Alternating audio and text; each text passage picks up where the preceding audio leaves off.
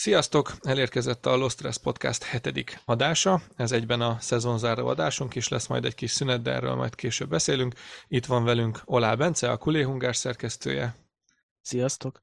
Dús Pongi, az atleticomadrid.hu sörszerető társszerkesztője. Sziasztok! És én Bedő Imi vagyok, a Realista Foci blog írója. Gyorsan csapjunk bele a hírekbe, mert rengeteg anyagunk van. Ugye már az előző adásban beharangoztuk, hogy a botrányokról fogunk elsősorban beszélni, de azért történt egy más itt az Uborka szezonban. Az első témánk Arda Güler, a 18 éves török tehetség mind a Barcelonával, mind a Real Madriddal megegyezett, de utóbbit választotta. Helyese ilyenkor árulónak nevezni egy játékost, vagy a klub szimpátia már másodlagos szempont egy játékos életében? Mit gondoltok erről? Hát szerintem én Barca szurkolóként kapnék egy ajánlatot a Real Madridtól, nem mondanám azt, hogy hát nem, bocsi, úgy, hogy nyilván hozzátesz, ha Barca engem nem akarna leigazolni, és nem várna szívesen. Szóval szerintem őt nem nevezném árulónak, mert más az, amikor fiatalként szurkolsz egy csapathoz, és más az, amikor már a karrieredet építed, próbáld a lehető legjobb döntéseket meghozni, próbálsz te is fejlődni a játékban is, meg ugye pénzügyileg is, marketingügyileg is. Szóval én nem nevezném amiatt tárolónak. Így döntött, hogy a Realba akar játszani, ezt el kell fogadni. Én is azt gondolom, hogy ez akár olyan, mint Magyarországon, hogy hány olyan játékos lehetne felsorolni, külön Wikipédia gyűjtemények, listák vannak erről, hogy játékosok, akik játszottak a Ferencvárosban és az újpesti Dózsában is. És mit ad Isten, mind a két helyen szerették őket. Ugyanígy voltak, akik játszottak a két nagy madridi klubban, többen játszottak a Reálban és a Barszában is ez ugye Figónál jött ki elég rosszul, de annak pedig nem szint plán ez volt az oka, hogy a másikba igazolt, hanem ugye a körülményei. Tehát ezek mindig ilyenek. Persze, aki, aki csak szurkoló, aki oda jut, hogy szurkoljon a csapatnak, mint mi, nekünk ez egy sokkal komolyabb dolog, azért, hogyha arról van szó, hogy valaki most játszik valahol harmadosztályban, és felfedezi őt egy klub az első osztályból, amelyiknek nem szurkol egyébként, hát akkor nem fog ott maradni a harmadosztályban, csak azért, mert hogy nem ennek szurkoltam gyerekként, meg az apám se. Én teljes mértékben egyetértek mindkettőtökkel, úgyhogy ehhez nem is fűznék hozzá nagyon többet. Második témánk, az Atletico Madrid egy hét alatt több kulcsfontosságú transfert is tető alá hozott. Santiago Mourinho, nem tudom, jól mondom a nevét, de nagyon tetszik, hogy van egy Mourinho az Atleticónál. Süjöncűnek nem is akarom kiejteni a keresztnevét, mert meg se tudom próbálni, és Cesar Aspilicueta egyaránt a védelembe érkeztek. Visszatérhet-e a tipikusan jól védekező Simeone féle átleti? Azt gondolom, és az atlétikus fórumokat olvasva is azt az általános véleményt tapasztalom, hogy ezekben a játékosokban bíznak a szurkolók.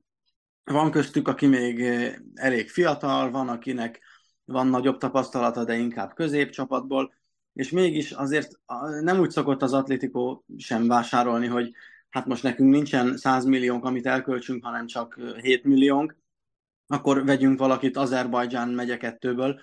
Tehát ezek a játékosok ma már olyan kifejlett és széles körben működő, megfigyelő hálózatnak vannak alávetve, hogy ők nem is tudnak róla sokszor, és ezeket nem úgy választják ki, ezeket a játékosokat, hogy ezt most csak megvesszük, mert fiatal még, és ezért olcsóbb, vagy azért, mert már kiöregszik máshonnan, hanem több, több száz meccsén a fiatalnak több millió szempontból kielemezték. Úgyhogy én bízom ezekben a játékosokban, igen. Akkor gondolom, nagy az öröm Atletico fronton ezek, ezen a téren. Igen, hát nem, nem álomigazolás volt egyik játékos sem, tehát nem volt ilyen világszenzáció, mint valami 200 milliós igazolások, de... Az nem is lett volna átlet is. Hát igen, nincs, nincs rá, nincs rá, nincs rá nem, nem is amiatt, hanem az atletiben mindig ez volt a szép, hogy, hogy tudtak olyan játékosokban fantáziát látni, amiben esetleg más nem, vagy ugye egy fiatalt hoztak, és bíztak benne, amiben más csapat még nem biztos, hogy bemerte volna vállalni, és a legtöbbször azért jól óra tettek, tehát nagyon komoly neveket tudtak visszahozni a fociba, illetve beépíteni a nemzetközi ismertségbe. Így van. Hát hát nyilvánvaló, hogy az Atletikónak megvan a maga filozófiája, és ahhoz is fogja magát tartani, szóval szerintem abszolút beleillenek a keretbe ezek a játékosok, meg hát Aspiricoita egy rendkívül tapasztalt játékos, szóval mellé nem lőttek vele, az, hogy adni fog a csapatjátékhoz, vagy nem, az majd igazából eldől a szezon közben, viszont nem nevezném egyiket se rossz igazolásnak. A védelemben nyilván kell egy kis, kis segítség az előző szezonhoz képest. És hát Aspilicueta ugye, mint vezér is um, komolyan előreléphet majd, tehát um, ilyen szempontból is ne, nem csak egy szimpla játékost vett, hanem egy, egy, egy vezért is az atleti. És a harmadik hírünk, a Barcelona a mai napig 13 játékosát regisztrálta, a név szerint Ter Stegen, Kunde, Eric Garcia, Christensen, Pedri, Gavi, Kessié, Ferran Torres, De Jong, Ansu Fati, Lewandowski, Dembele és Rafinha. A többieknél vagy ugye a papírmunka van hátra, vagy a bértömegcsökkentésre várnak, hogy regisztrálhassák. Kessiért ugye bejelentkezett Szaudarábia, valamelyik klubja, de az elefántcsontparti játékos az európai focit favorizálja, és ugye itt a Chelsea érdeklődése lehet majd fontos számára. Emellett Vitor Roque a hírek szerint 2024. januárjától csatlakozhat, 45 millió euró plusz bónuszok fejében Fabrizio F. hírei szerint. Megéri-e a bajnoki címvédőnek újabb költségekbe vernie magát, és egy szezon után a Kessiéről, vagy jobban kellene bíznia a már bizonyított keretben? Hát nyilvánvaló szerintem megéri. Egyrészt a bércsökkentésre azt tudom hozzáfűzni, hogy azért nincs meg a bérkeret most, mert visszatérnek azok a játékosok, akik kilettek kukázva az előző idényben. Umtitiék, Longléjék, aztán hát tőlük el fognak búcsúzni a Barcelona szurkolók is, meg a játékosok is, nyilván fel fognak szabadulni azok a, azok a számok, és így már egyszerűbb lesz regisztrálni a játékosokat. Hát Kessiét én nagyon sajnálom, mert örültem, hogy leigazolta a csapat, viszont láttam rajta a meccseken, hogy nem nagyon Barca profil, valahogy nem tud úgy bánni a labdával, nem tudja úgy felcipelni azokat, aztán valahogy nem illik be ebbe a keretbe, szóval 20 milliót kapni egy olyan játékosért, aki ingyen érkezett, sportszakmailag is, meg marketingügyileg is teljesen jó. Vitor Rukének mondhatni jó igazolás, nyilván fiatal, Brazíliából jött, aztán igen, ez egy nehéz, nehéz döntés, hogy megéri ezt a pénzt, az is akkor fog majd kiderülni, hogyha legyom egy pár szezont itt a csapatnál. Amint láttam róla a videókat, rendkívül technikás, gyors, tud játszani jobb szélen, bal szélen, középen, és azért Lewandowski-nak kell egy ilyen rotációs cserember, mondhatni. Nyilván szerintem bal szélen fog játszani, mert az az ő posztja, viszont hogyha Lewandowski kiesik valami, akkor be tud ugrani középre is, és inkább ilyen fiatalokkal oldják meg ezeket a problémákat, mint sem visszahozzák Obamanyangot, vagy leigazolnak egy Lukakut, vagy egy Immobilét, aztán egy pár évre megvan oldva a határ krízis, szóval szerintem majd látjuk ezt a részét. Itt csak, hogy a kérdésnél maradjunk egy pillanatra, mm, úgy igazából az érdekelne ez ügyben, hogy ugye most bajnoki címet nyert a Barca, nagyon masszívan versenyképes volt, most az európai porond úgy sikerült, ahogy, de azért az nem fog mindig így sikerülni, tehát nem is kell mindig halálcsoportba se kerülni. Tehát én emiatt is írtam így ezt a kérdést, hogy, hogy kellenek-e ezek a dolgok most a stadionépítés és az egyébként is még mindig jelenlévő anyagi krízis közben. Nem-e jó lenne ugyanezt a csapatot maximum egy-két ilyen nagyon olcsó vagy ingyenes igazolással, mint amilyen Inigo Martinez is volt, még egy-két szezont így nyomni tovább. Most, ha most nyer még a következő két évben mondjuk egy bajnoki címet a Barca, nem fog ledőlni a világ, viszont pénzügyileg rendbe hoznák magukat, de így minden évben az van, hogy amit hm, sikerül begyűjteniük, azt el is költik azonnal ilyen játékosokra, és jó, nyilván az Vitor Roque előrelépés lehet, de de ezt megtehetnék két év múlva is, hogy az akkor aktuálisan passzoló játékost megveszik a kerethez, és akkor már rendben lenne a pénzügyük. Tehát emiatt van bennem e felől kétség, hogy jó ötlete ez. Szerintem a stadionra szánt pénz az már régen ott pihent Laporta fiókjában, szóval azt szerintem nem, ke- nem kezelhetjük ugyanazzal a büzsével, amit éppen a játékos igazolásokról szólnak. Nem de... is amiatt, hanem hogy ugye ott a stadionból nem lesz annyi bevétel, mert hogy mm, nem tudnak, ugye másik stadionba mennek, a hírek szerint sokkal kevesebb a, a bérleteladás, illetve való ugye egy eladás is kevesebb lesz, mert kisebb a stadion, illetve hát nem is annyira szép és jó, amennyire a Camp Nou volt, tehát nem lesz annyira vonzó majd a, se a turisták, se a szurkolók számára. Hát néztem, mondjuk ilyen 60 euróért lehet már jegyet venni. Hát csak kérdés, hányan fognak? stadionba. Hát igen, nyilván kérdés, hogy hányan fognak, viszont én azt látom, hogy amit az előző adásban is elmondtam, hogy a vezetőség mindig, amit azt látom rajtuk, hogy próbálkoznak mindig kicsit feszegetni azokat a határokat, kicsit előrelépni, belemenni nehezebb igazolásokba, hogy azért a csapatnak nyilván jót tesz egy vitóruké, ha azt megnézzük. Pénzügyileg lehet, hogy nem a legjobb döntés, de ez akkor fog kiderülni, amikor lejátszik egy-két szezont, aztán lehet, hogy a Barca tegyük fel BL-t nyer. Vagy mondjuk olyan helyeket ér el, amire azt mondjuk, hogy na igen, tényleg megérte. Szóval ebben nagyon nehéz belemenni, nagyon nehéz ezt mérlegelni. Meg hát nyilván azt is nézni kell, hogy lehet, hogy Vitor oké, remekül fog játszani, és rengeteg mezeladást fog produkálni a klubnak így, meg ugye az új igazolások is, szóval próbálkoznak belemenni ezekbe a nagyobb nevekbe, mint Gündogán, Inigo Martinez, hogy azért a, a szurkolók vegyenek mezeket is. Azért egy Gündogán messze nagyon sok szurkoló viselni fog így, hogy már a csapatjátékosa, ezért fontos az, hogy azért neveket is igazoljanak, ne csak tehetségeket, aztán majd úgy is látjuk, hogy mi lett, mi jött ki ebből igazából. Még azt tudni kell, hogy a mezeladásokból a klubok nagyon keveset részesednek, mert a szponzori szerződések legtöbbször úgy vannak ö, megírva, hogy a, a csapat kap egy fix összeget, és a mezek eladásai után ugye többnyire nagyon-nagyon nagy százalékban a gyártó ö, kapja a pénzt, tehát ö, ugye a Barca esetében a Nike. Tehát a a Barcelonának majdnem, hogy mindegy, hogy mennyi meszt adnak el. Ha jól tudom, a Liverpoolnak van olyan szerződése, ahol egy kicsit kockáztattak, és kevesebb fix pénz mellett többet szántak arra, hogy több százalékot kapnak a mezeladásokból, de ez általában ez ilyen általános tévhit, hogy a, a, majd a mezeladások milyen sokat tudnak számítani, mert a legtöbb csapatnál ez, ez nem számít szinte semmit. Hát nyilván azért nem, nem kapják meg azt a pénzt, amiket kifizetnek a szurkolók, de minél több mezeladás, annál nagyobb lesz a rész, részesedés is. És hát csak az elenyésző, elenyésző akár, akár mekkoráról is beszélünk. Na de itt a pénzen lehetne beszélgetni napestig, viszont botrányunk rengeteg volt. Ugye ezt ígértük, hogy ebben az adásban a szezon botrányait fogjuk gorcső alá venni, és nem is sok nélkül, mivel rengeteg volt. Talán a legtöbb az elmúlt húsz évben és itt igencsak sokrétű botrányokról van szó, tehát nem csak a, a rasszizmus lehet felhozni, mint legáltalánosabban észbe jutó példát.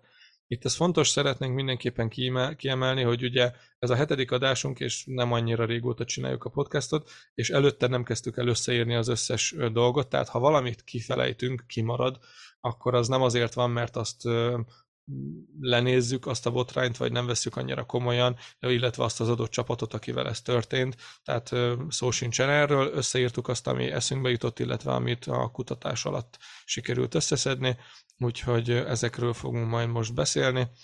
Nézzük is az elsőt. 2022. szeptember 11-én Majorka Real Madrid Vinicius gólt lőtt és táncolt, a vendégek edzője arra kérte a játékosait, hogy okozzanak sérülést Vűnnek, sőt az a mondat is elhangzott, hogy törjék el a lábát. A brazil támadó gól örömével akadt mindenkinek a legnagyobb problémája, a tánca megalázza az ellenfelet. Erre reagált a spanyol ügynökök szövetségének elnöke is a következőképpen. Viniciusnak tisztelnie kell az ellenfelet, ha táncolni akarsz, menj Brazíliába, a Sambadromba ha Spanyolországban vagy, akkor tisztelned kell az ellenfelet, nem pedig majmot játszani. És ugye ebből kerekedett ki az első rasszista botrány is, tehát kezdjük itt először is a táncolással, mert ez többször is vissza fog jönni, és ott nem fogjuk már ennyire kibeszélni. A táncolás az ö, provokációnak, illetve majomkodásnak számít. Nem most a majomkodást vegyük le a rasszista élt belőle, mert sokan, akik ezt a szót használják, nem biztos, hogy rasszista kijelentést akarnak tenni, csak elfelejtik, hogy ez a fekete játékosoknak ezt is jelenti. Most vegyük a, a szó mm, ökörködős értelmét. Tehát, hogy mennyire probléma az, hogyha egy játékos táncol a gólöröm szempontjából. Attól függ, hogy igazából melyik játékos táncol, de hogyha a braziloknak ez idézőjebb meg van engedve, akkor úgy mindenkinek, mert ez egy brazil kultúra. Ha megnézzük a brazil meccseket, mind válogatott, mind klub szinten, szinte mindenki táncol, mert ott ez van beleívódva az emberekbe, hogy volt lövünk, táncolunk, és hozzáteszem, hogy kicsit off topics, de ez is a brazilokról szól. Kosár VB-t szerveztünk éppen, és a brazilokkal voltam egy légtérbe összezárva az U19-es kosarasokkal, és amikor ők pingpongoztak, és mi csak néztük őket, ugyanúgy táncoltak, pedig csak játszottak, szabadidejükben pingpongoztak egymás ellen, ugyanúgy ökörködtek, ordibáltak, táncoltak, ugráltak, csapkodtak, nem is tudtuk, mi van velük. Aztán ez, azt tudom levonni ebből, hogy ez, ez egy ilyen országos kultúra náluk, hogy boldogok egyszerűen, és így, így fejezik ki magukat. Én meg azt gondolom, hogy ezek a, ezek a nagyon teátrális gólörömök, ezek uh, jó, persze Brazíliában lehet, hogy már 1910-ben is itt táncoltak, de, de ha megnézed, hogy hogy futod egy játékos a kamerához, színészkedik, kitalált valami koreográfiát, azt adja elő, és ha megnézed, hogy 40-50 évvel ezelőtti mérkőzések felvételén hogy örülnek a góljuknak, akkor azért látszik, hogy tulajdonképpen érthetetlen, vagy, ne, vagy nem is tudom, milyen marketing oka lehet, hogy azt többen fogják az Instagramon kedvelni azt a fotót, és az neki jó lesz, de, de ezeket a gólörömöket miért, miért találták ki? És akkor vannak ilyen olyan összemozgások, táncok, meg hogy hogy ugrik oda a kamera elé. Megnézed a 90-es évek elejéről a meccseket, akkor, akkor csak örültek rendesen, mint, mint, mint a megye háromba. Itt most ugye az a, az általános kérdés, ha azt veszük, ezt már ugye egy Pongi súrolta, hogy itt ugye azt mondta ez a, az úri ember, hogy Spanyolországban vagy. Tehát ugye itt arról beszélt Bence, hogy a braziloknál a brazilok hogy csinálják, de most itt Spanyolországban vagy, és tisztelned kell az ellenfelet. Tehát az a kérdés itt, hogy tiszteletlensége a táncolás. Most az, hogy már mennyire divat lett a gólöröm, hát Egyetértek Pongival egyébként, tehát hogy nem, nem nagyon látom én sem feltétlen a, a nagyon komoly hozzáadott értékét, de már most a játékosok is egyfajta marketing eszközök, meg ők maguk a brand, és ha mondjuk megnézzük, hogy Ronaldónál például az a idézőjelben kultikus gól, gólöröm, meg ez a Siu nevű ordibálás mennyire beégett az emberek retinájába, tehát hogy ez egyfajta marketing a brandhez úgy, mint ahogy mondjuk Valentino Rossinak a 46-os sorszáma. Tehát ezt már úgy, úgy mondanám inkább, hogy el kell fogadni, hogy van ilyen. Most az a kérdés, hogy ez provokáció-e, illetve majomkodás-e, hogy, hogy tánccal. Én erre azt mondanám, mivel hogy ez tényleg egy ilyen, egy ilyen brazil hagyomány, meg így szokott hozzá, meg egyebek, tehát nem azt mondanám, hogy ez egy az egyben provokál, de azt mondanám, hogy előzékeny viselkedés lenne, hogyha tudomásul venné, hogy errefelé nem szokták csinálni mások, és ezért nem csinálna ő se. Az egy tapintatos dolog lenne, persze a másik véglet az nem igaz ebben az esetben, nem tapintatlanság, ha nem hagyja abba, de tapintatos nagyon, hogyha igen. És akkor most viszont egy nagyon picit belállok ebbe a dologba, ha már ezt így felhoztad, egy nagyon picit sarkos lesz, sőt lehet, hogy nem is kicsit sarkos lesz, de, de egy érdekes aspektusra rávilágít a dolog, hogy ugye most az elfogadás korát éljük, mindenhol arra van buzdítva az ember, hogy fogadjon el mindenféle dolgot. Azt nem lehet-e ugyanebbe besorolni, hogy elfogadjuk azt, hogy, ez, hogy az ő kultúrájában viszont ez a tánc az egy nem provokatív gólörömnek számít, tehát nem a te megalázásodra szolgál, és hogy ezt mi fogadjuk el, hogy ő viszont ilyen. Tehát, hogy ő neki meg kell változni ebben a multikulturális társadalomban, hogy ide kerül, tehát hogy föl kell adnia a saját énjét azért, mert ő most Spanyolországban van, mert mondjuk ha azt veszik, hogy középső ujjal mutogatva szaladgálna végig, az nyilván egy elég egyértelmű, durva provokáció lenne, de ugye a tánc az relatíve egy ártatlan dolog, tehát ha ezt nem kellene esetleg nekünk, mondjuk, vagy ebbe az esetben itt a spanyoloknak elfogadni? Azzal egyetértek, hogy Spanyolországban, vagyis tisztelni kell azt, hogy Spanyolországban, vagyis nem Brazíliába. Szóval ez olyan, mint ha kimész külföldre, akkor a külföldi törvényeket kell betartanod. Nem mondhatod azt, hogy te magyar vagy, és akkor te úgy fogsz viselkedni, hogy otthon. Ha jó, de mondjuk nem lehet összehasonlítani egy, mit tudom én, bolti lopást egy gólörömös tánc, tehát egy táncos gólörömmel. Hát nyilván nem lehet összehasonlítani, csak vannak kulturális törvények, amiket illik betartani.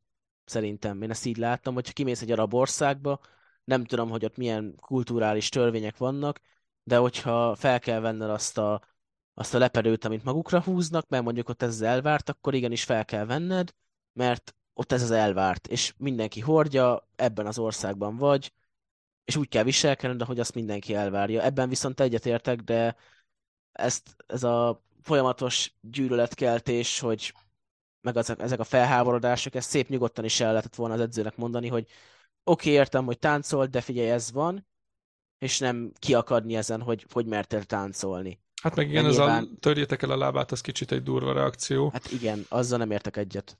Um, hagyok itt még lehetőséget, félre ne értsétek a, a reagálásra. Um, itt annyi, hogy a, én úgy látom, hogy ha hozzánk jön egy, egy művész, akkor ugye általában most, ha ide jönne valamelyik tenor és tartana egy előadást a, akármelyik magyar színházban, akkor nem várnánk el tőle, hogy másként viselkedjen, mint ahogy az ő országában, és ha azt veszük a focisták is, pláne a brazilokra, aztán rá lehet sütni, hogy bűvészek, vagy művészek, na jó.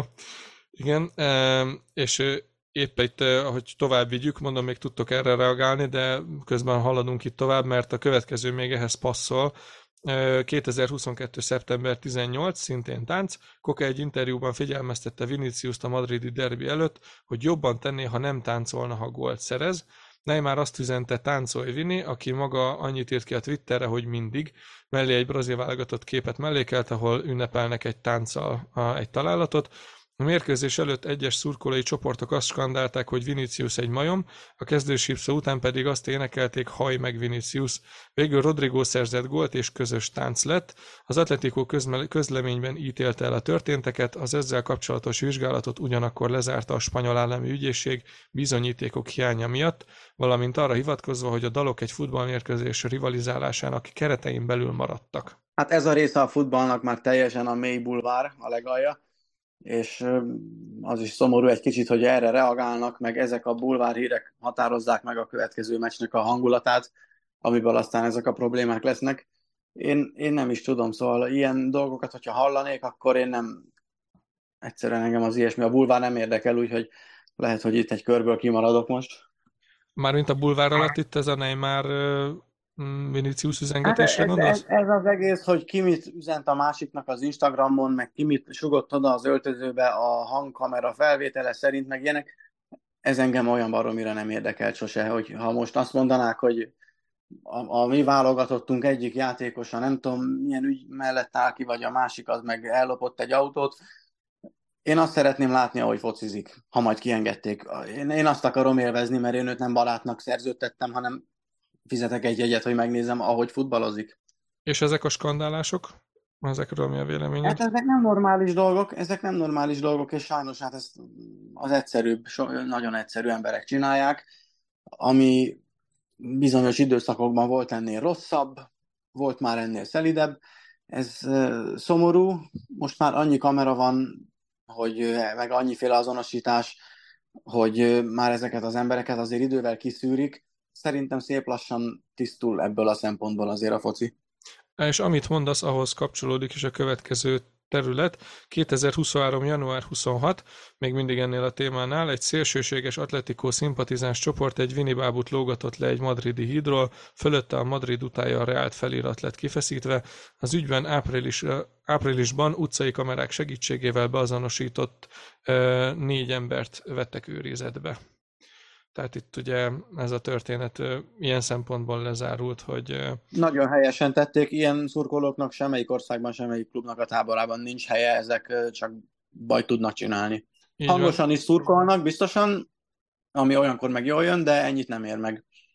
Így van, itt ezt mindenképpen le akartam szögezni, meg mindenképpen fontos kijelenteni, hogy az most egy dolog, hogy itt az első három hírben ből kettőnél az Atletico szurkolóiról volt szó, de egyik, csapar, egyik szurkolói csoport sem jobb, mint a másik. Tehát a, most csak ha Reálnál meg kell említeni az ultrászúrt, hát ott is volt náci Na, ebből lehetne vita. dolgokból minden, tehát hogy mindegyik szurkoló táborban vannak idióták, és mindegyik szurkolótáborban vannak egészségesen tudatú emberek, akik tényleg a csapatnak mennek ki drukkolni, és nem a másik bőrszínét, vagy nem a másik halálát kívánják. Tehát itt ez most nem az atletikus szurkolók ellen irányult, itt ez az első pár hír, csak időrendben ezek jöttek ki, lesz, lesz ez még fordítva is. Úgy kimagyaráztad, már gyanús vagy. Ö, nem, nem, nem, csak ezt mindenképpen szeretném volna, mert már megvannak ezek, hogy a reálos ezek az atlet, reálos írta, úgyhogy most az Atletico van itt kipakolva a terítékre, és próbáltam ezt kicsit így, így megelőzni, de még mielőtt tovább megyünk Bencét, még meghallgatjuk, hogy mi a véleménye az eddig hallottakról. Hát én sosem értettem ezt a felesleges gyűlöletkeltést. Egyrészt a játékosok részéről a meccsek előtt, neked, mint játékosnak a meccsre kell koncentrálni, és nem azon tweetelni, hogy éppen a ellenfél játékosnak hogyan szóljál be, mert hogy ennek úgy tényleg semmi értelme, hogy meccsek előtt tweetelsz az ellenfél játékosainak, aztán lehet, hogy ott kelted a gyűlöletet, és lehet, hogy lesz egy borzasztó meccsed, a játékos meg háromszor fog téged körbiciklizni. Aztán, na, akkor a szád volt nagy. Aztán ezt a részét nem értem egyáltalán. A másik, a szurkolói része pedig, hogy most komolyan valakinek erre van ideje, hogy az emberek általában dolgoznak. Amikor a játékosok edzenek, nincsenek mérkőzések. Hétvégén kimennek megnézni a meccseket. És ezek az emberek munka után, vagy éppen munka helyett kimennek, és ilyen hülyességeket csinálnak az utcákon. Egyszerűen nem értem, hogy az embereknek ennyi szabadidejük van, és így töltik, ahelyett, hogy otthon lenne a családjával, vagy csinálna valami normális dolgot, szóval teljesen nonsens. Menjünk tovább. 2023. február 18, még mindig Vinicius a téma, de most egy másik szurkolói csoportról van szó. Az Osasuna elleni Álszadárban rendezett bajnoki gyászszünetében, ismétlem gyászszünetében, egy szurkoló úgy érezte méltóság teljes bekiabálni, hogy Vinicius hió de puta, amit most itt a jó ízlés miatt nem fordítanánk le. Hát, na ez volt, ez volt az alja szerintem. Tehát most hiába a bábú meg minden, ez, ez, a, ez a mindennek az alja. És most itt Vinicius egy dolog, de szerintem ezt meccsenként százszor hallja ezt a kifejezést a szurkolóktól. Inkább az, hogy a, most arra nem emlékszem, hogy pontosan kivel kapcsolatban volt gyászszünet, de hát egy gyászszünet, tehát hogy egy gyászszünetbe ilyet bekiabálni, meg eleve bármit bekiabálni, a tiszteletlenség szerintem legalja. Hát nyilvánvaló, meg lehet, hogy már nem volt teljesen józan az az ember, aki ezt csinálta. Szóval józan, normális, idegállapodó és tudatállapotban lévő ember nem kiabál be ilyeneket. Ezt a részt sosem, sosem értettem is Spanyolországban, hogy hogy történhet ilyen. Hát neki az a kis hírnév jutott, hogy ott a gyászszünetbe tud bekiabálni. De egyébként azért, a, igen, a foci meccseken azért rossz híre van ezeknek, mert ez megtörtént egy foci meccsen, és akkor így megy híre. Nem úgy megy híre, hogy mit tudom én, ennél a, ennél a klubnál, vagy az egész ligában nem volt 35 éves semmilyen botrány, és most pedig ott volt egy 40 ezer fős stadion csurig megtöltve, és akkor több évtized után abból a 40 ezerből az egyik végre valamit bekiabált, Úgyhogy néha, néha egy kicsit talán tényleg túl van ez gondolva. Igaz, hogy összejön ott sok, sok ember, de nem a tudományos akadémiának az opera elemzésére, hanem azért, hogy megnézzen egy foci meccset. Lesznek azért köztük ilyenek. Menjünk tovább. 2023. február 27, és itt most már tényleg oldalt váltunk. A FIFA gáláján Lionel Messi-t választották meg az előző év legjobb játékosának. A gála után mindig nyilvánosságra hozzák a szövetségi kapitányok és a válogatott csapatkapitányok, kikre adták le a szavazataikat.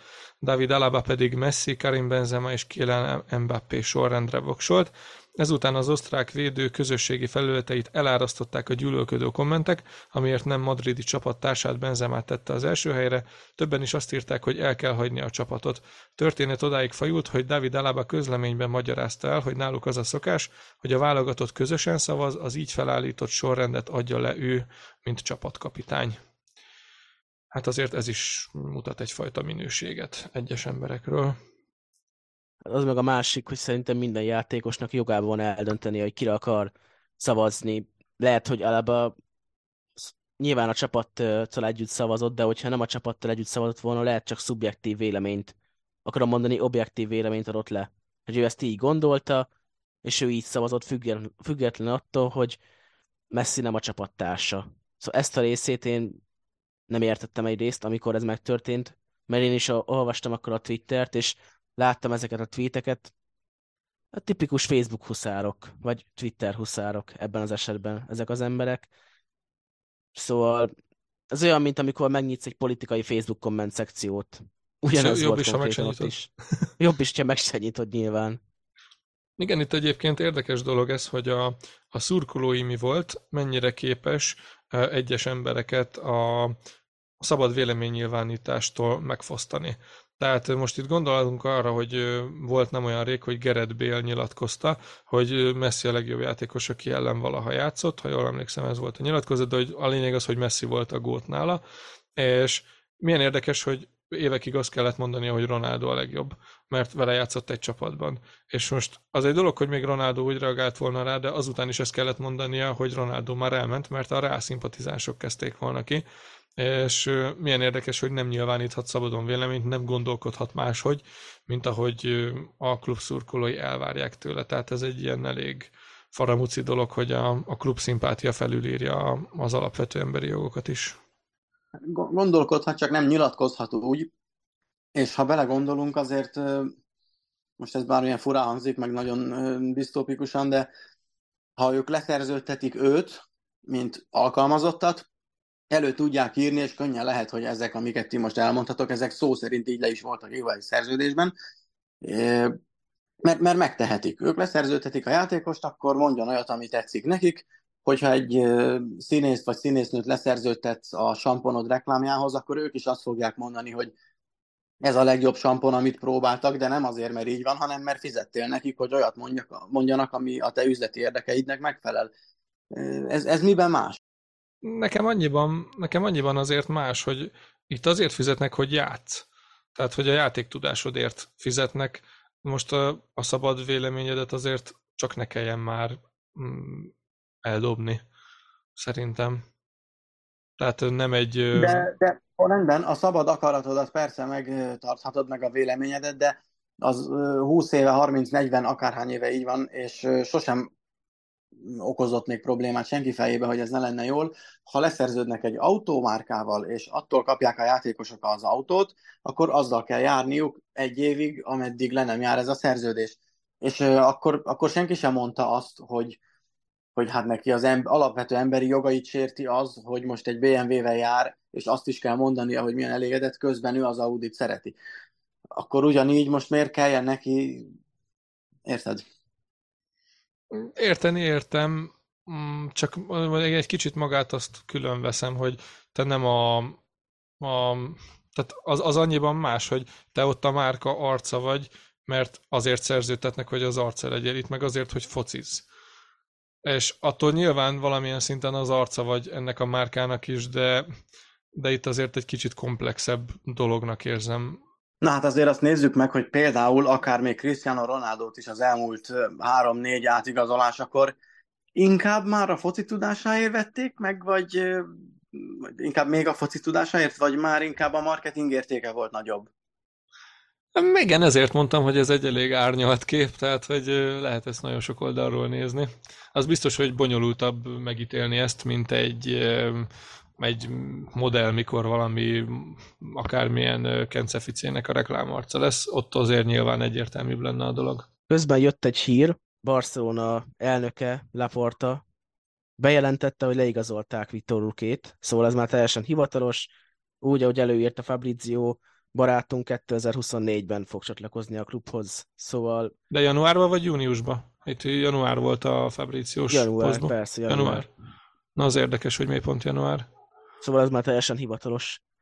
És kérdésedre a válasz Pongi közben, meg folytatva a témát, ezekkel a nyilatkozatokkal, ha megnézzük, már a legtöbb szurkoló már átlát ezeken a nyilatkozatokon, hogy leigazol egy klub egy játékost, leül oda a mikrofonhoz, és elmondja, hogy hát ez egy nagyszerű klub, imádok itt lenni, gyerekkorom óta már ez a kedvenc klubom, mindig arról álmodtam, hogy itt játszok, aztán már mindenki egy ilyen félmosolyjal veszi ezt, nyilván akkor, hogyha nem a klub akadémián nevelkedett, nevelkedett fel az adott játékos, hogy hát nyilván ezt mindenki elmondja, már vártam Szoboszlaitól azt a nyilatkozatot, hogy gyerekkorom kedvenc klubba ide, ide, akartam mindig is igazolni meg minden, de sajnos tőle ezt elmaradt.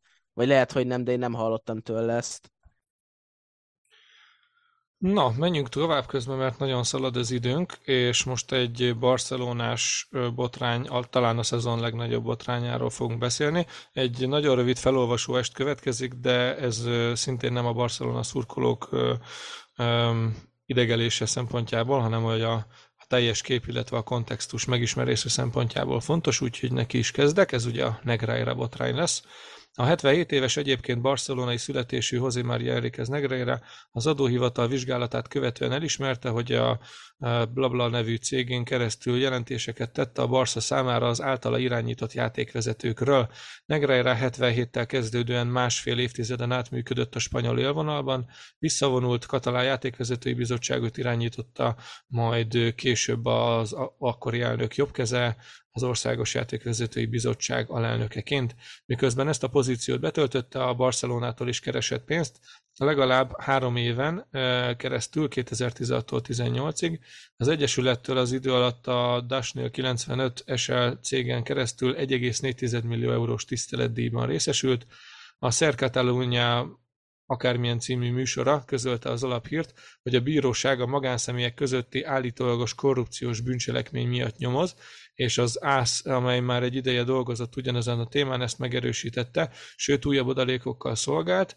Negreira egyedüli tag volt ebben a társaságban, amely 2016-ban 532 ezer, aztán a következő évben 541 ezer, majd 318 ezer eurót számlázott a Barca számára.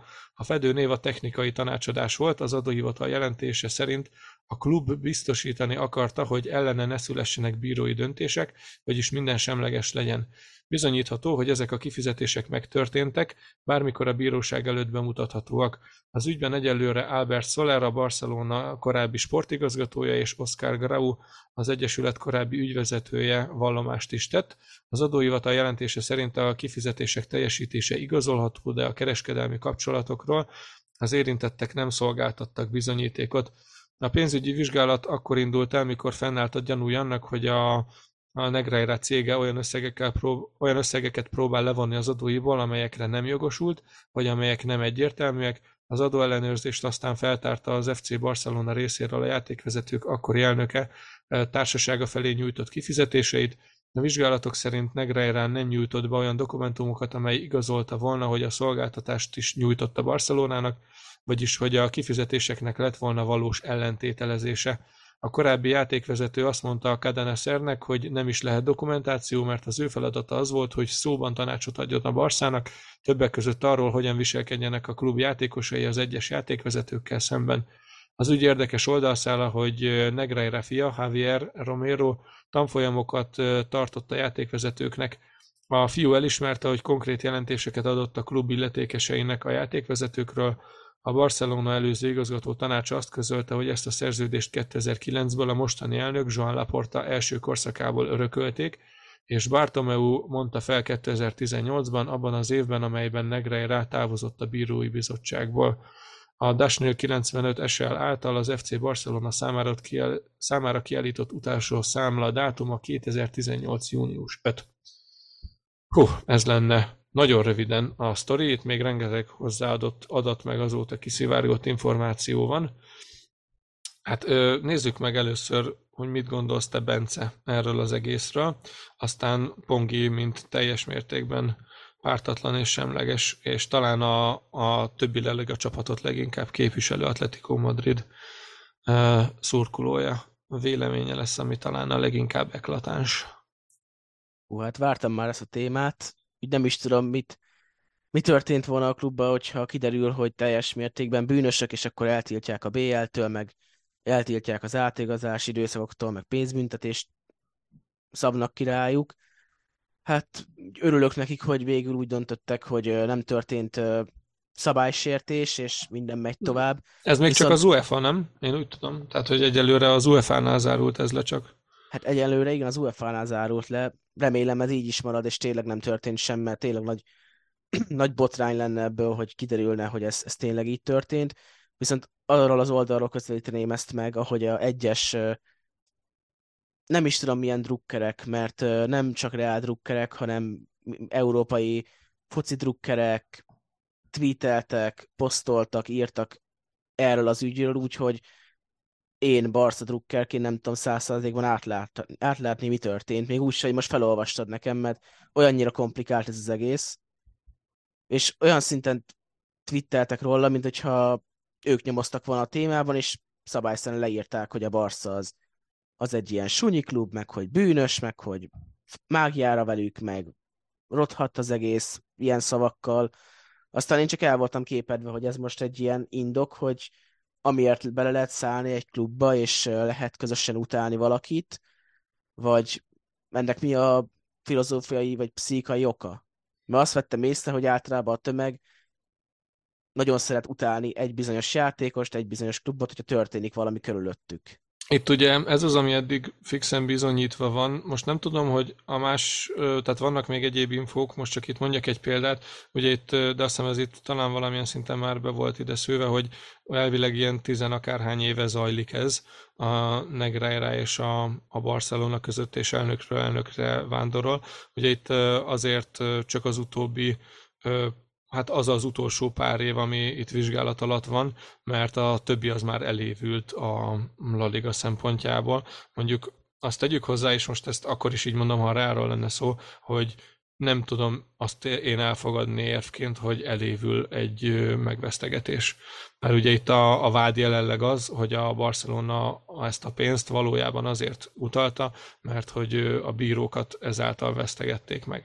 Na most én szeretném ezt mindenképpen kijelenteni, leszögezni, hogy én, mint Real Madrid szurkoló, nem hiszem, hogy erről lenne szó, mert azért ahhoz túl sok bírót kellett volna megvenni. Most nyilván nem tudom, hogy ennek pontosan mi az ára, de én ezt ennyi év alatt, itt az összegeket látva, én azért úgy gondolom, hogy ez ennél több tudom már, hogy több pénz kellene ehhez, viszont ö, nyilván hallottam olyan oldalt, aki fociban dolgozik, egy másik podcastban, és ő például azt mondta, hogy viszont ahhoz meg túl sok ez a pénz, hogy am, am, amit ellentételezésnek állítanak, hogy ugye játékosok, vagy a bírókat figyelték meg, illetve azokról adtak ilyen profil leírást, hogy hogyan kell velük viselkedni, tehát az meg nem kerül ennyibe elvileg.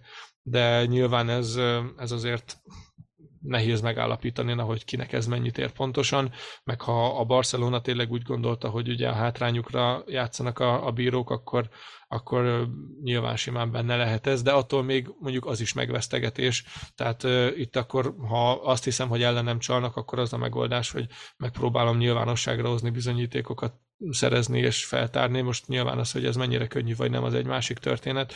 De a lényeg az, hogy azért, mert ő csal, akkor én nem próbálok ellencsalni. Tehát én ezt sem tudom feltétlen érvként elfogadni, de mondom, én nem gondolom, hogy, hogy a Barca csalt volna, én ezt, ezt kevésnek érzem ehhez, illetve ami még mindenképp fontos, hogy nem is tenne jót a spanyol focinak, és most itt lehet jönni azzal, pláne a sok Real Madrid szurkolónak, hogy, hogy hogy de hát itt mi történt, és hogy ha mégis bírókat vesztegettek meg, de ne akarjuk már azt, hogy ez megtörténjen. Tehát nézzük meg az olasz focival, mi történt, amikor a Juventus-t kizárták. Igen, csak sokat rontott nem csak a renomén, hanem a bajnokság színvonalán, az eladhatóságán is és most ha azt meg ugye megnézzük, nem véletlen mi hárman ülünk itt. Az, hogy mi hárman, az még talán lehet véletlen, de az, hogy ennek a három csapatnak a szurkolóiként, mert három csapat van. És mondjuk az olaszban különböző ciklikussággal van hat, de, de, de nálunk a spanyol fociban három csapat van, akik valós eséllyel küzdhetnek bármiért. Ha most ebből egyet kilökünk, az már 33%-os veszteség, sőt, ha most a marketing értéket nézzük, nem bántva az atletit, de a Barca azért egy, egy viszonylag nagyobb szelet. Tehát, hogy nem tenne jót senkinek, hogyha ez bekövetkezne, szóval legalább ne akarjuk már azt, hogy ez így legyen.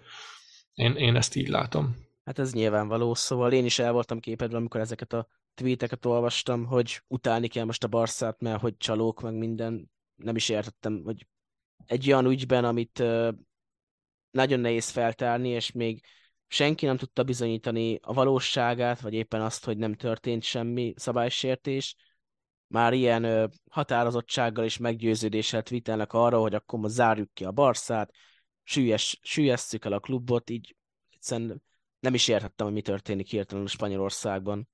Igen, itt egyébként ezt tényleg ezt el is felejtettem, ezt akartam mondani, hogy a, nem volt még konkrétan bizonyíték feltárás, legalábbis én nem olvastam erről, de biztos, hogy nagyobb hírt vert volna, szóval már tudnánk róla.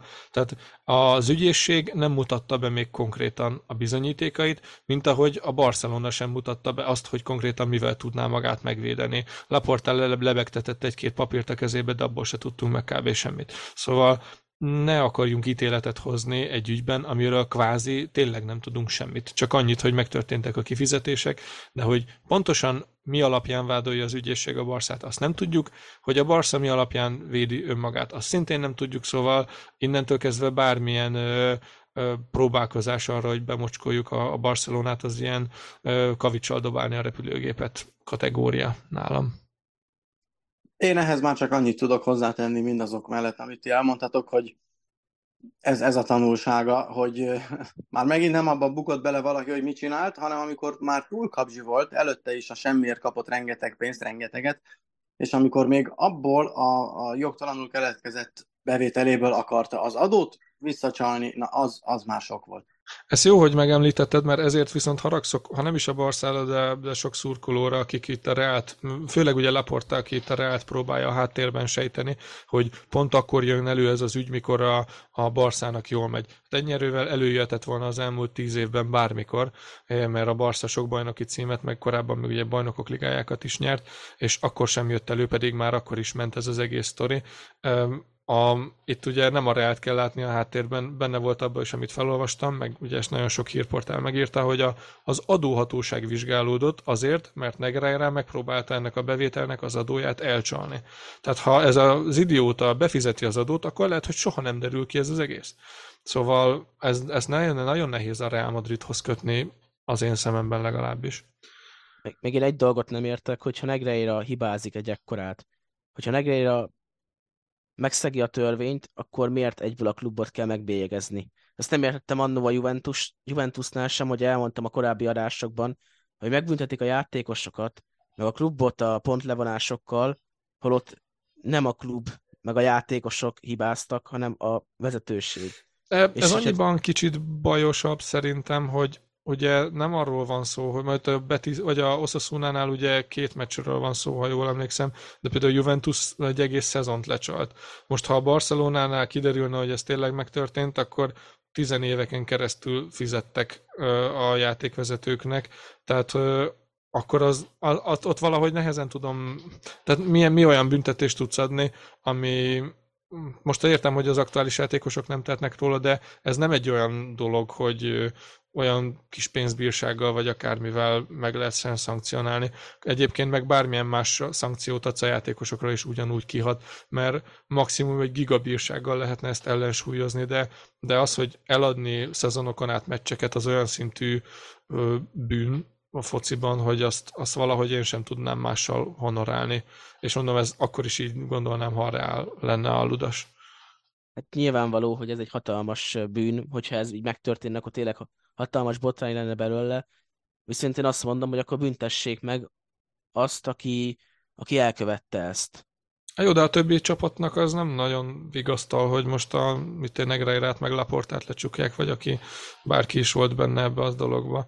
Tehát attól még a, azok a csapatok, akik a a, akiknek elbuktak meccseket azért, mert mondjuk azon a meccsen a Barca éppen lefizette a játékvezetőt, mondom ezt most csak hipotetikusan, de attól az a másik csapatoknak éppenséggel nem jelent vigaszt, hogy hát ezek le vannak csukva, de hát attól ők elbukták ott azokat a három pontokat, meg, meg hasonló, szóval mm, tehát a súlya az ennek, ennek szerintem sokkal nagyobb, de nem tudom, Pongi, te mit gondolsz?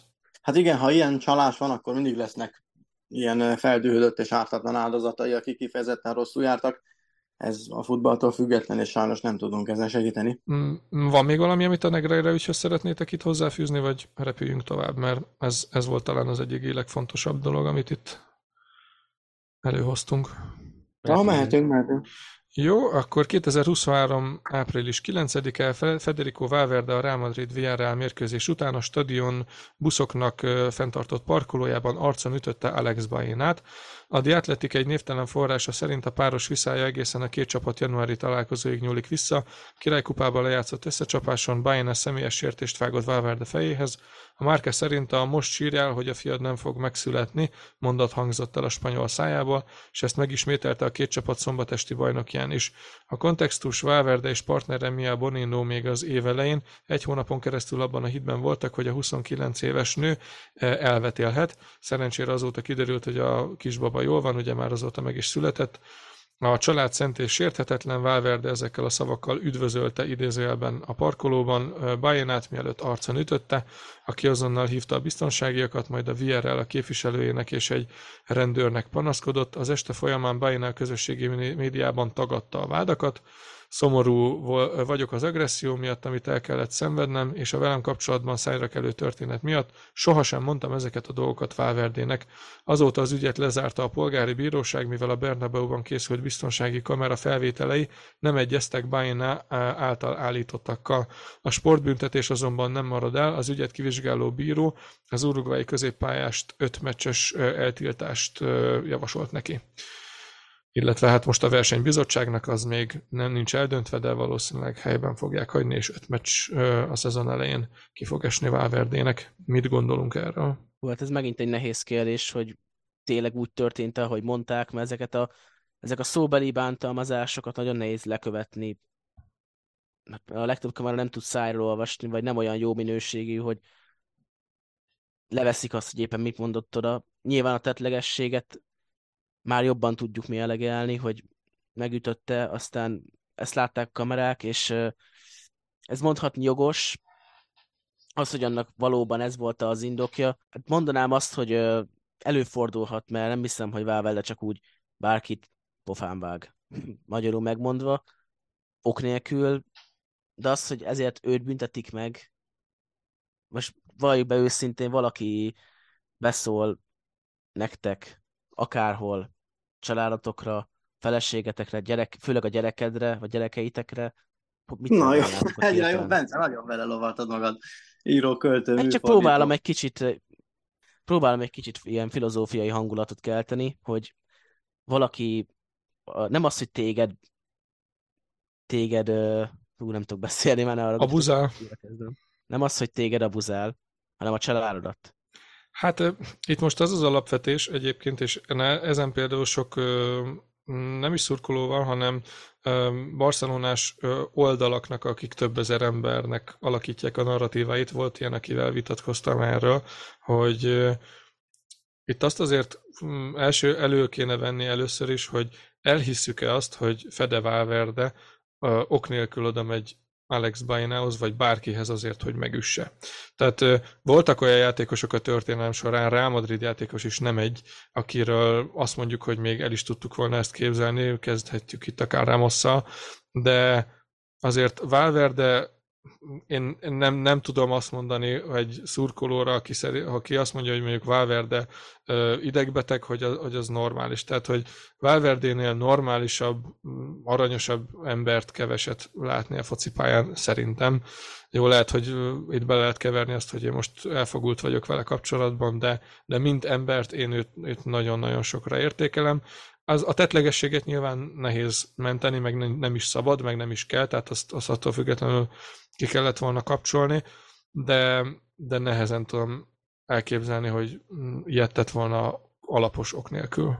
Hát persze, ebben egyetértünk, de akkor, akkor lett volna fel ez a dolog, hogyha a másik felet is megbüntetik öt meccsel. Úgy, amikor például a pályán van egy civakodás, összeverekedik két játékos, jön a játékvezető, ad mind a kettőnek egy pirosot, és mehetnek az öltözőbe. Ez szerintem így korrekt, nem tud döntést hozni, hogy ki kezdte, mind a kettő kezdte, mind a kettő hibás volt, mind a kettő meg kell ugyanúgy büntetni. Csak Bajonának a mondataira ugye nincs bizonyíték, csak Valverde szava, tehát ugye itt ez azért nem, nem hát, de olyan, ahogy mondtad is, nem talál ki ilyet, hogy valakinek neki roncson csak úgy. Hát jó, de az, hogy most mi kedves aranyos rácnak tartjuk Valverdét, az a bíróságon nem hát megálló, nem. nem megálló indíték, vagy indíték, tehát érv. Szóval ugye ott mindenkiről az a feltételezés, hogy megtehette amit megtett. Én azt mondom, is. hogy bármit is akarnak mondani rá, meg hogyha meg is csinálta, akkor meg is lesz a büntetése, de miért kell ezt ennyire akkor kinyomni tele a bulvárt ezzel? Ö, igen, ez is miért kell tudni? Miért, miért kell kifecsegni, vagy ez, ez egy belső ügy, egy, egy, egy komoly profi sportmeccs után történt abban a feszült hangulatban, és különböző előzményekkel, amik szintén egy meccs közben történtek feszült hangulatban, ezt ők hadd rendezzék már le. Hát csapaton belül is annyi olyan verekedés van, ami kitudódik, hát tízszer, százszor annyi, ami nem tudódik ki.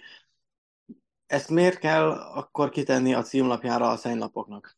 Igen, itt ez azért jó, amit mondasz nagyon, mert ugye Valverdében meg volt az a higgadság, hogy nem akarta a csapatát bajba sodorni azzal, hogy ott kiállítatja magát a pályán, hanem hát már-már ijesztően higgadtan, de végig nyom, nyomta a meccset, aztán a meccs után ment ki és kevert le egyet, tehát ez innentől tényleg polgári ügy és nem sport ügy, de mégis sportbüntetés lett, és polgári meg nem. Tehát mondjuk jó az az igazságszolgáltatás minőségét is mutatja szerintem.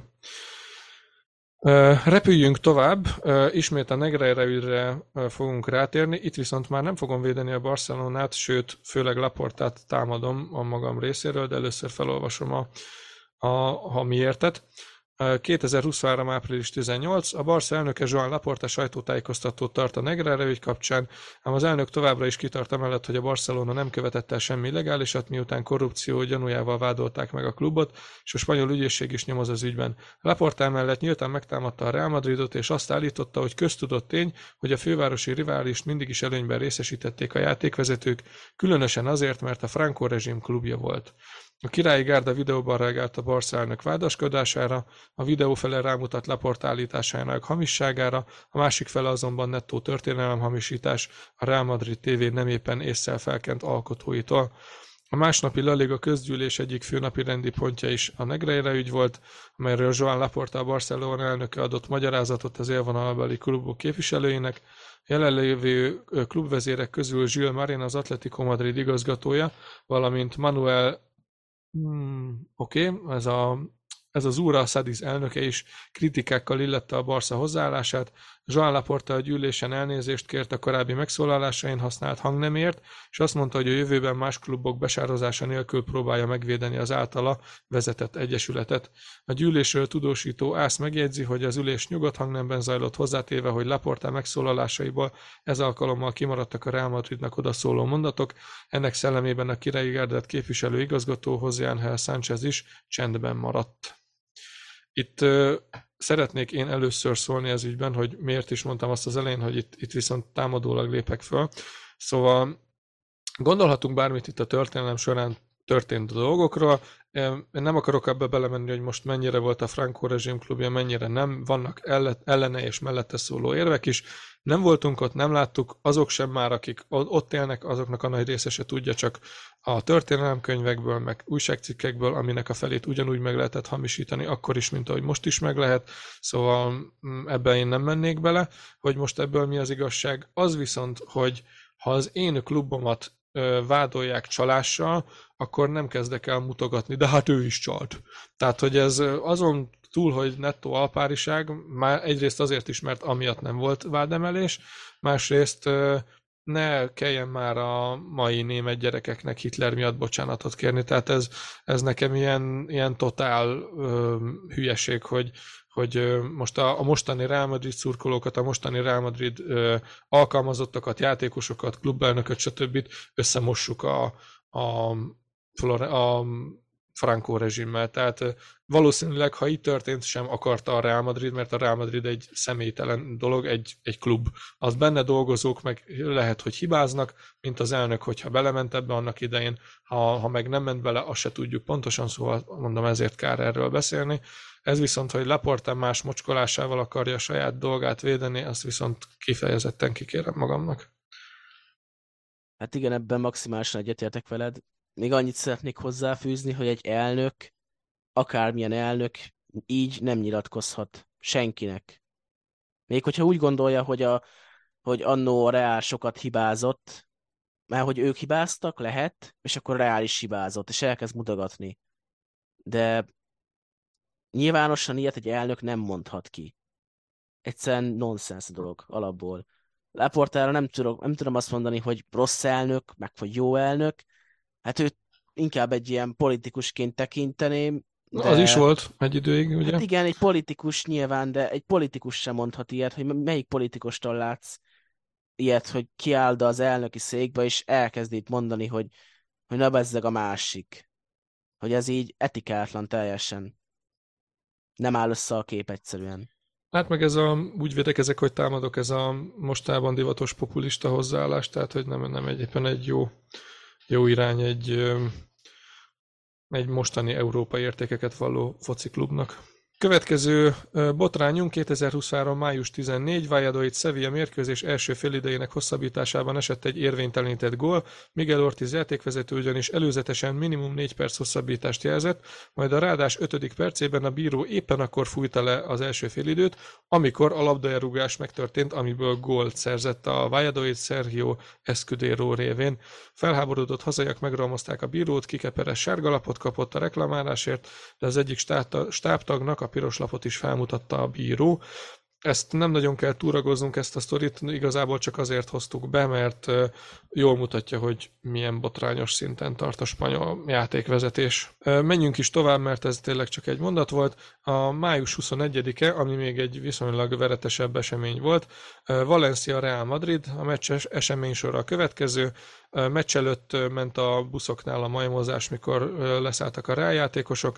A mérkőzés közben egy pályára dobott labdával kirúgott, kirúgta a Valencia játékos a az amúgy rendesen játékban lévő labdát Vinicius elől ígéretes helyzetben, ebből balhé és verekedés lett, majd rasszista beszólások jöttek a látor, lelátóról, a meccset nem fújta le a bíró, pedig a FIFA protokoll szerint már le kellett volna, mert volt bejelentés, megállították 6 percre a játékot, és ezután le kellett volna vonulniuk a játékosoknak, de ez nem történt meg.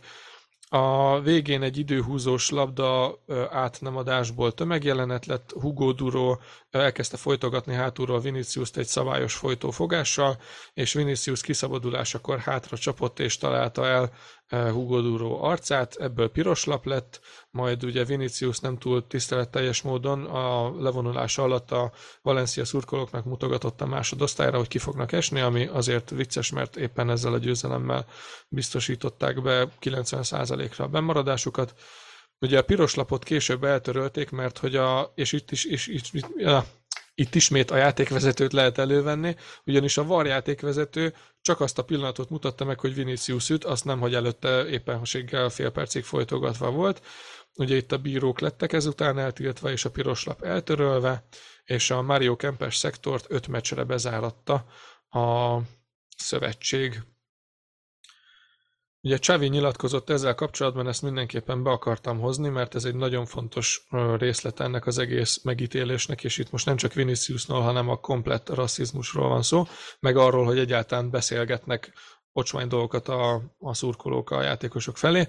Azt mondta Csavi, hogy itt az ideje véget vetni ennek, ha inzultálnak, akkor nem játszunk és kész. Nem kell eltűrnöm mindenféle inzultust a munkaidőmben. Mindig ezt gondoltam erről, és most Barca edzőként is ezt gondolom. Edukálnunk kell az embereket, hogy ne azért menjenek ki a futballmeccsre, hogy ott aztán sértegessék a bírókat, a játékosokat. Ez más sportokban sincs így. Hát én teljes mértékben egyetértek Savival, hogy vannak egyes futballszurkolók, hogy kidobnak egy vagyonpénzt, tényleg egy rakáspénzt azért, hogy kimenjenek egy foci meccsre, olyan széket foglalnak el, ahol más egyszer nem engedheti magának, hogy kimenjen az, soha az életében, és így hálálja meg azt a lehetőséget, hogy kimegy, és sértegetett mindenkit, akit éppen akar, meg tud. Szóval ez valami szörnyű. Közben kifelejtettem itt egy dolgot, de ezt akkor össze is raknám az utolsó témánkkal együtt. Ugye május 11-én a Barcelona Espanyol 4-2-es mérkőzés volt. A Barcelona itt bebiztosította a bajnoki címet, és az ünneplés közben a pályára szaladó eszpanyol drukkerek bekergették a Barca játékosokat az öltözőbe, és a biztonsági embereknek kellett megakadályozni, hogy tetlegességig fajulnak az események. Az eszpanyol két mérkőzésre teljes stadionbezárást kapott a szegundás kalandja kezdetének. Hát erről azt hiszem, hogy röviden elmutatjuk, hogy teljes mértékben megérdemelte a stadionbezárás, és ahogy erről már beszéltünk korábban, hogy fellebezni akar az eszpanyol, ami nettó nevetség. A másik, ami szintén ugye a Barszához kapcsolódik kicsit, Spanyolország megnyerte a Nemzetek Ligáját nem olyan rég, Luis de la Fuente csapata Madridban próbálta ö, megünnepelni az aranyérmet, de amikor a parádén a Barcelona fiatal tehetségéhez Gavihoz került a mikrofon, akkor számos szurkoló fütyült, és a Puta Barca rigmus is felcsendült.